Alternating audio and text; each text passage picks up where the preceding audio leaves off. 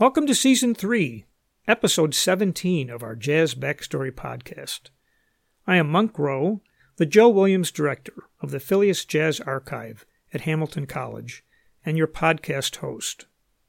For first-time listeners, a bit of review.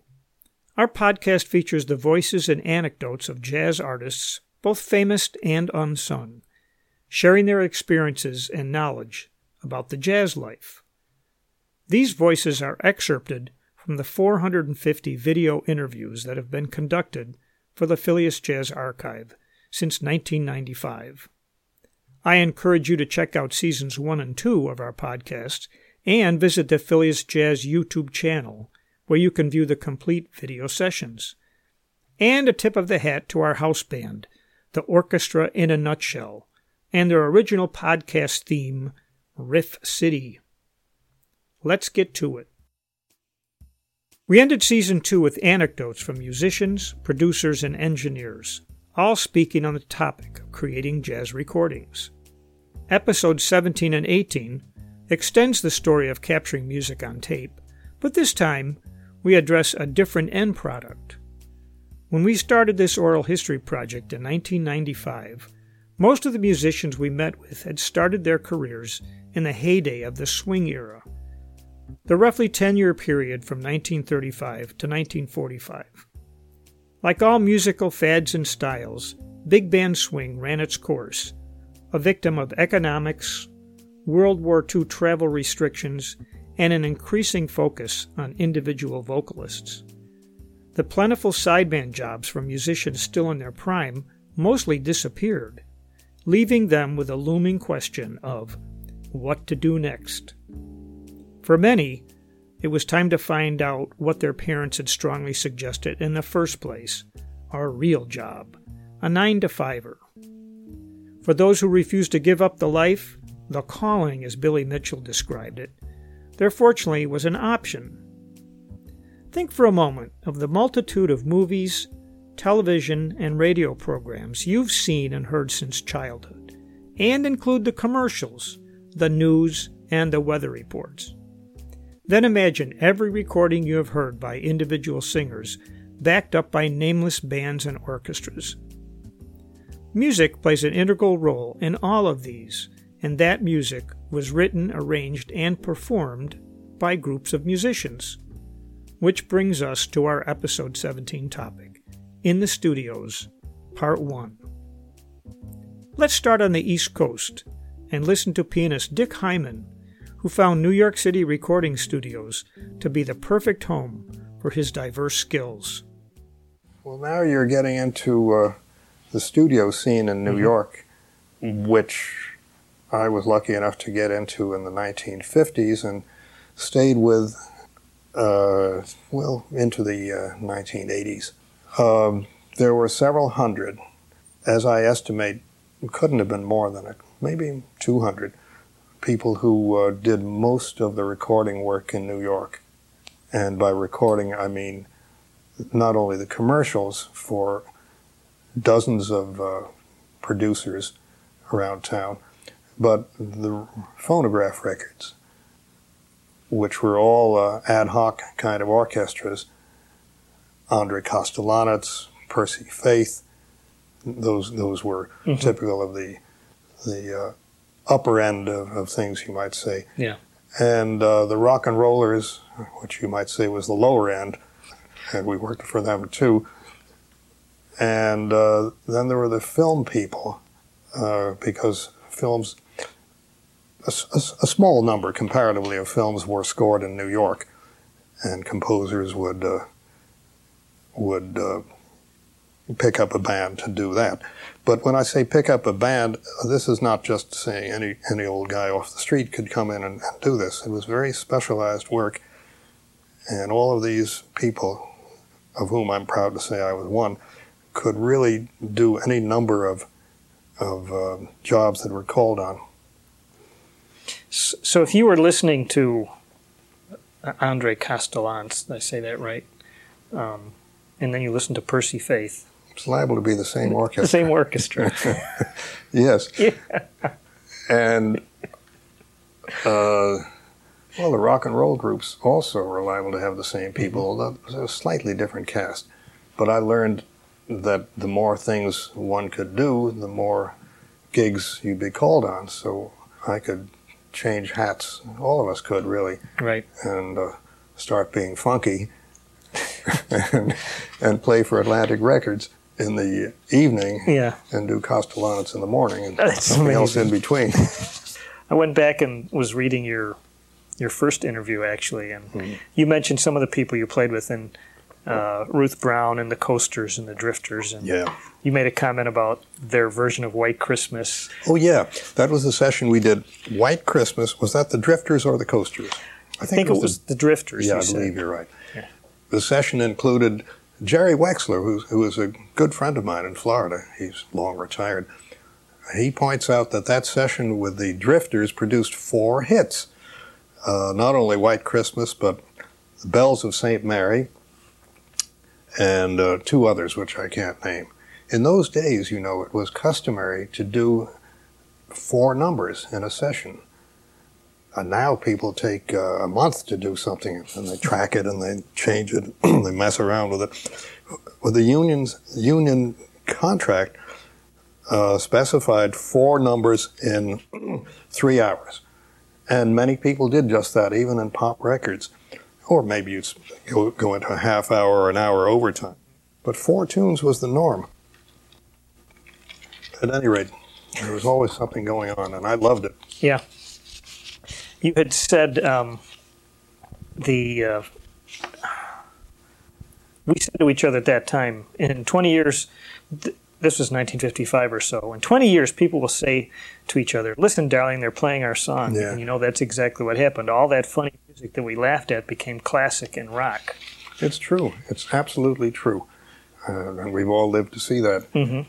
I, when I see now the, the the music musicology that's spent on early rock and roll and the uh, the nostalgia and the way it's uh, permeated everything we do, I uh, just marvel at it. In those days, we we didn't really uh, respect it much. Mm-hmm. we we just did it. I don't know if you ever sit and listen to an oldies station. Yeah, I do. Are you likely to hear yourself? Very much. And and do you remember? Yeah, I can remember some. Uh, can you can you tell me a couple spots that, that I might hear? Yeah, Johnny Mathis. Um, There's a little. There's one that a famous Mathis record begins with a piano figure. That chances, chances are. Chances are. Yeah. Yes. Okay. Yeah. That's you. That's one. Uh-huh. Yeah. And then there's another one that I whistled on for for Johnny Mathis. It oh. has that little thing. Yeah, that's right. It was another Bob Allen song. He was the, he was the composer. And I said, "It's wonderful, wonderful, the wonderful, wonderful." Yeah. That's yeah. you whistling. That, that was right? one of my. Well, you know, I had made my own, uh, I have to admit, hit record of uh, Moritat, which then became known as Theme from the Three Penny Opera, and then finally became known as Mac the Knife. Wow. In nineteen fifty-five for M G M as the Dick Hyman Trio, which actually had uh, four people in it, I think. and and I whistled on that as well as playing the... Uh, Uh, something, an instrument called the harpsichord piano. Um, so it became known around town that I was willing and that I was capable of whistling, willing to uh, undertake it, and uh, capable of doing it without running out of breath.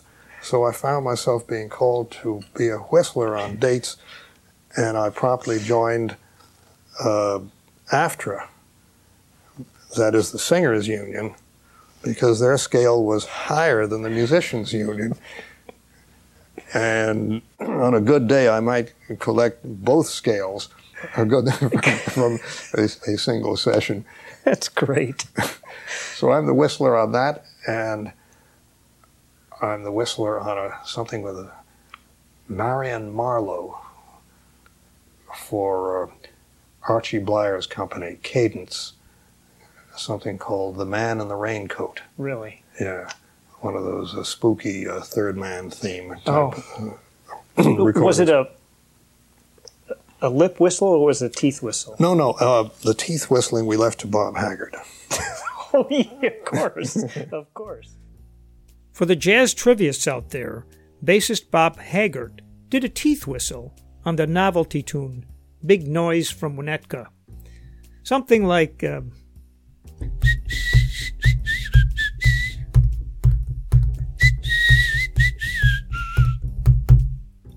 It sounds a lot better with his acoustic bass. Dick Hyman, a fairly modest man, indicates the diverse set of skills required for this studio gig. As long as they were flexible and dependable, big band musicians fit the bill. They already were capable sight readers and well-versed in multiple music styles. While they have, may have missed the recognition and adulation connected to a big band gig, they did not miss the band bus and welcomed the relatively steady bread. Don't forget, for professional musicians, a gig is a gig. Numerous jazz players redefined themselves as simply versatile musicians, seeking out jazz gigs when they could while making use of their talents during the day. Guitarist Bucky Pizzarelli was among the first call New York studio cats, and like Dick Hyman, excelled at playing the correct part for whatever was required. So if you were to listen to sit and listen to an oldies radio station, oldies meaning, you know, fifties and sixties music, you're likely to hear yourself now and then. Oh, yeah, yeah. Oh, Stand By Me, I mean, I never never realized until I, they sent me a check because they used the record in a movie. Oh, and, yeah. and and uh, somehow my son said, "Did you make this record?" And I said, "I don't remember this at all." Because oh, we did it three times a day. We were uh, we were uh, at uh, all the major companies, uh, ten to one in the morning, two to five, seven to ten at night, and sometimes a midnight session. Amazing. Yeah. There was a core of, of people that were, what do they call, first call? Yeah, yeah. Like Milt Hinton. Milt was there all the time. Milt and Georgia Vivier. Mm-hmm. I mean, we had all jazz people. I mean, the drummers were all from the from the big bands, all from the big bands. And then once they got that uh, those eighth note that eighth note field, they were in. Mm-hmm. They were in. Now you played with uh, Dion and the Belmonts. Yeah, we did a lot of that stuff yeah. with them. At the time, did you ever have a sense of, well, that song we did today, I think that is probably going to catch on? Mm-hmm. No, no. Uh, once in a while, I, I would say it is a hit record, you know, and sure enough, it would be a hit. Mm. But with Dion, I never knew that. I mean, we made the first six records we made with him were like million sellers. And the, the Wanderer, yeah, and uh, Teenager in Love. You never quite know what's going to no, catch the public's ear. Yeah, huh? yeah. But then uh, that was the in those days, a hit record was uh, oh. a glorious thing to have for for an artist to find find some uh, Patty Page out of a thing called uh, Doggy in the Window. How much is that Doggy in the Window? Yeah, it was the last. They made it the last five minutes of a of a, of a three hour session. So how do you know? I think Doc Severs was playing a trumpet on it. No kidding. I mean, I can just picture you going home and saying, "Yeah, man, guess what we did today?" Yeah, you know? Itsy like, Bitsy Bikini. Were you on that? Itsy Bitsy Teeny Weeny Yellow Polka Dot Bikini. Oh, my God. That was Brian Hyland, wasn't it? Yeah, that's right. That's right. Whew. Another thing, I made, I made, uh, it's a funny story. Uh, I made uh, Ray Charles. Uh, George on My Mind. Mm-hmm. So we do the arrangement. Smash hit. Big, big hit. Thirty years later, I'm doing the Dick Cavett show. And uh, Ray Charles is on the, gonna sing this tune. And the conductor comes up to me. I'm in a, with Bobby Rosengren's band. And the guy said to me, don't Don't play the guitar on this record because it was a certain kind of guitar playing in there. So he was afraid I didn't know what I... So I laid out.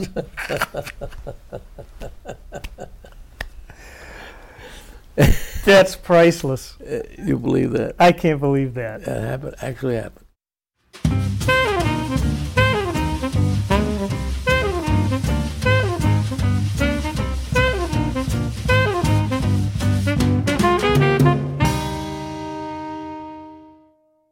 Imagine showing up for work, not knowing what the job was. For busy studio players, this occurred two and three times every day. They might play music for a laundry detergent commercial, followed by a session of military marches, and end the day playing behind a vocalist, a teenage heartthrob. Trumpeter Joe Wilder, who was denied a career in classical music, became one of the first African-American musicians to break the color barrier in New York City studios and radio orchestras. Here's a passage from Joe's biography, Softly with Feeling, written by his dear friend, Ed Berger. And I quote, "There was so much variety in the kind of music we played that it was like spending several years in a conservatory. You would work six or eight hours a day, you got a good salary, and you could survive just by doing that. You would look forward to it, like a challenge, and you began to feel this is where I wanted to be every day. It was a joy." End quote. Mister Wilder himself was a joy, a consummate professional, a man who demanded respect by respecting others and leading by example. It's jazz vocabulary time, and one is a replay from episode eleven, The Straight Eighth Notes. As Bucky said, once a big band drummer got the straight eighths, he was in. The new style of rock and roll required it. Now the studio scene brings us a few new terms, like the contractor. Every session with multiple musicians involved a contractor, a person who knew all the best players and booked them for these lucrative gigs. And then there's one take. Studio time is expensive, and musicians who could read and record successfully on the first try, one take, rose to the top of the list. A soloist who nailed a difficult part the first time might be called a one-take wonder. These solos were often overdubbed, a process using headphones and multi-track tape, adding a part to music previously recorded. While this technology is not new, it was an adjustment for some swing-era musicians. On Phoebe Snow's first record, swing icon Teddy Wilson was invited to play on a tune. He arrived at the studio, sat at the piano, was handed headphones, and said, "What's this? Where's the band?" Speaking of one take, here's a lick our orchestra in a nutshell nailed on the first try.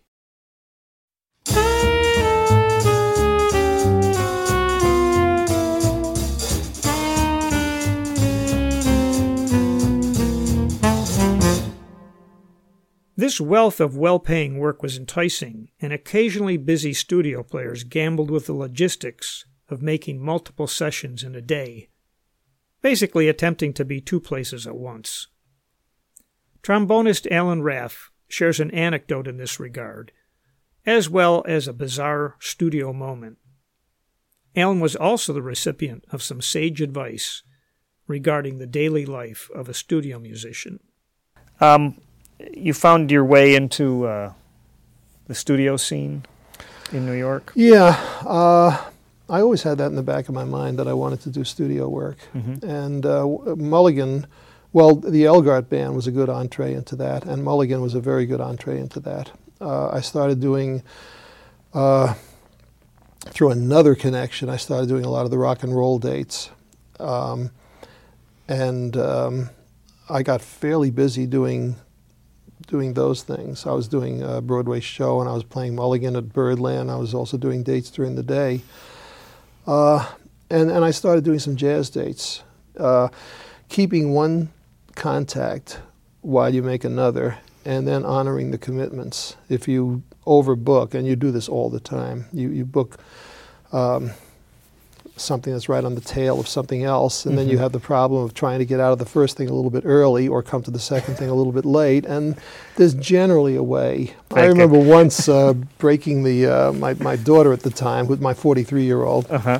had a little uh, plastic cow, and I broke its foot off and put iodine on it. In the middle of a rehearsal, I reached in and said, oh man, I just broke my tooth, you know. I, I managed to get out of rehearsal. I left the trombone on the chair, you know, just to make it look really good, and I went out, took my other trombone and went and did a brass quintet date uptown, you know. Every now and then I'd have to do yeah. something like that, but not too often. Right. You mentioned doing uh, rock and roll dates. Yeah, many. Can you think of, did, did you even know the name of the bands that you were playing for sometimes? No. So you just came in. No. Uh, like a horn section. No. And they'd put the music in front of you, and you'd put the headphones on. Yeah. And... I have no idea. I've done. Really? Uh, I did. I did stuff for Blood, Sweat, and Tears. I did stuff for Bob Dylan. But this I remember well. We were at Stay Phillips, and we were recording Frankie Valli with the Four Seasons. And Frank. Well, it wasn't even Frankie Valli in those days. It was just simply the Four Seasons. Mm-hmm. And we were sitting as a band. They had an isolation booth for the singer, and they had a control booth for the producer and all. And we were doing a Christmas album. And it came to uh, the tune "Oh Holy Night," and which starts on the third beat. So it goes da da da da da da da da da da da da da. Oh Holy Night, you know, it comes in like that. Well, Eddie and I were the only two trombones who were sitting side by side, looking straight into the booth, and Frankie Valli was doing a solo on this, and he could not get this. It went da da da da da da da. Oh, no, no, no, Frank! They're telling him from the booth, you know, do uh, you have to start a little bit later? Okay. Oh,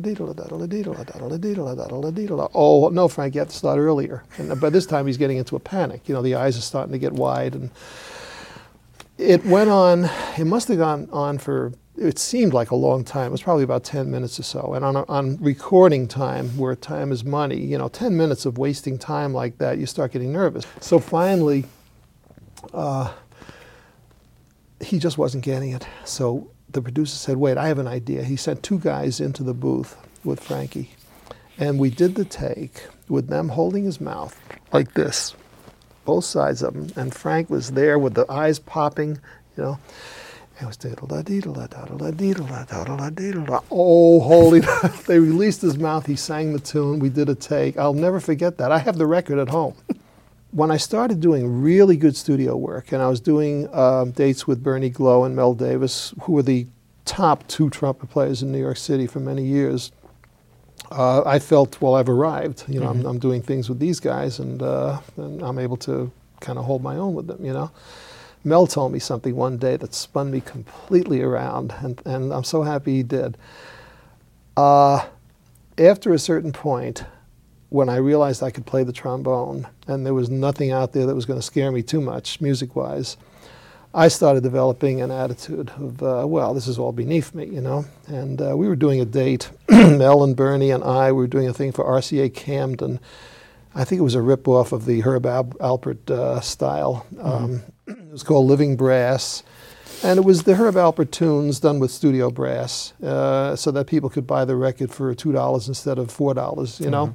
And they'd get the same music. In fact, they'd probably get it played better. uh, and there was something that we were playing that was just terrible. And, and I remember looking at Mel saying, rah, rah, rah, rah, rah, and I started doing a you know real, uh, you know, this and this ridiculous. I mean, you know, look at this garbage. You know, Mel, during the break, he walks over and he puts his arm around my shoulders. He says, Alan, he says, we're here to sell it, not to buy it. And wow, did that ever change? That changed me right there, on the spot. Mm. I thought, my God, yes. We're here to sell it, not to buy it. Here, I'm I'm sitting there like I'm buying it. And that just turned me completely around, you know? Yeah. When you learn something, you learn it immediately, like uh-huh. a ton of bricks. And that was, that was a ton of bricks at that time. Wow. Alan Raph was fortunate that he received that advice and heeded it. Some players were worn down by the daily routine, as challenging and diverse as it might be. This was especially true with the pit orchestra gigs, the hit musicals that spent years on Broadway, the same tunes every night. Years ago, I sat in the pit during a touring production of Cats and was amused to see the electric keyboardist play his part, push a couple of buttons, pick up his magazine, and read until his next cue, never turning a page of music or looking at the conductor. I'm assuming cell phones are banned in the pits today. Jazz instrumentalists and arrangers might start their day with a lightweight jingle session, then hail a cab to a second studio and enter the pop and rock world, where they would overdub sweetening, like frosting on a cake.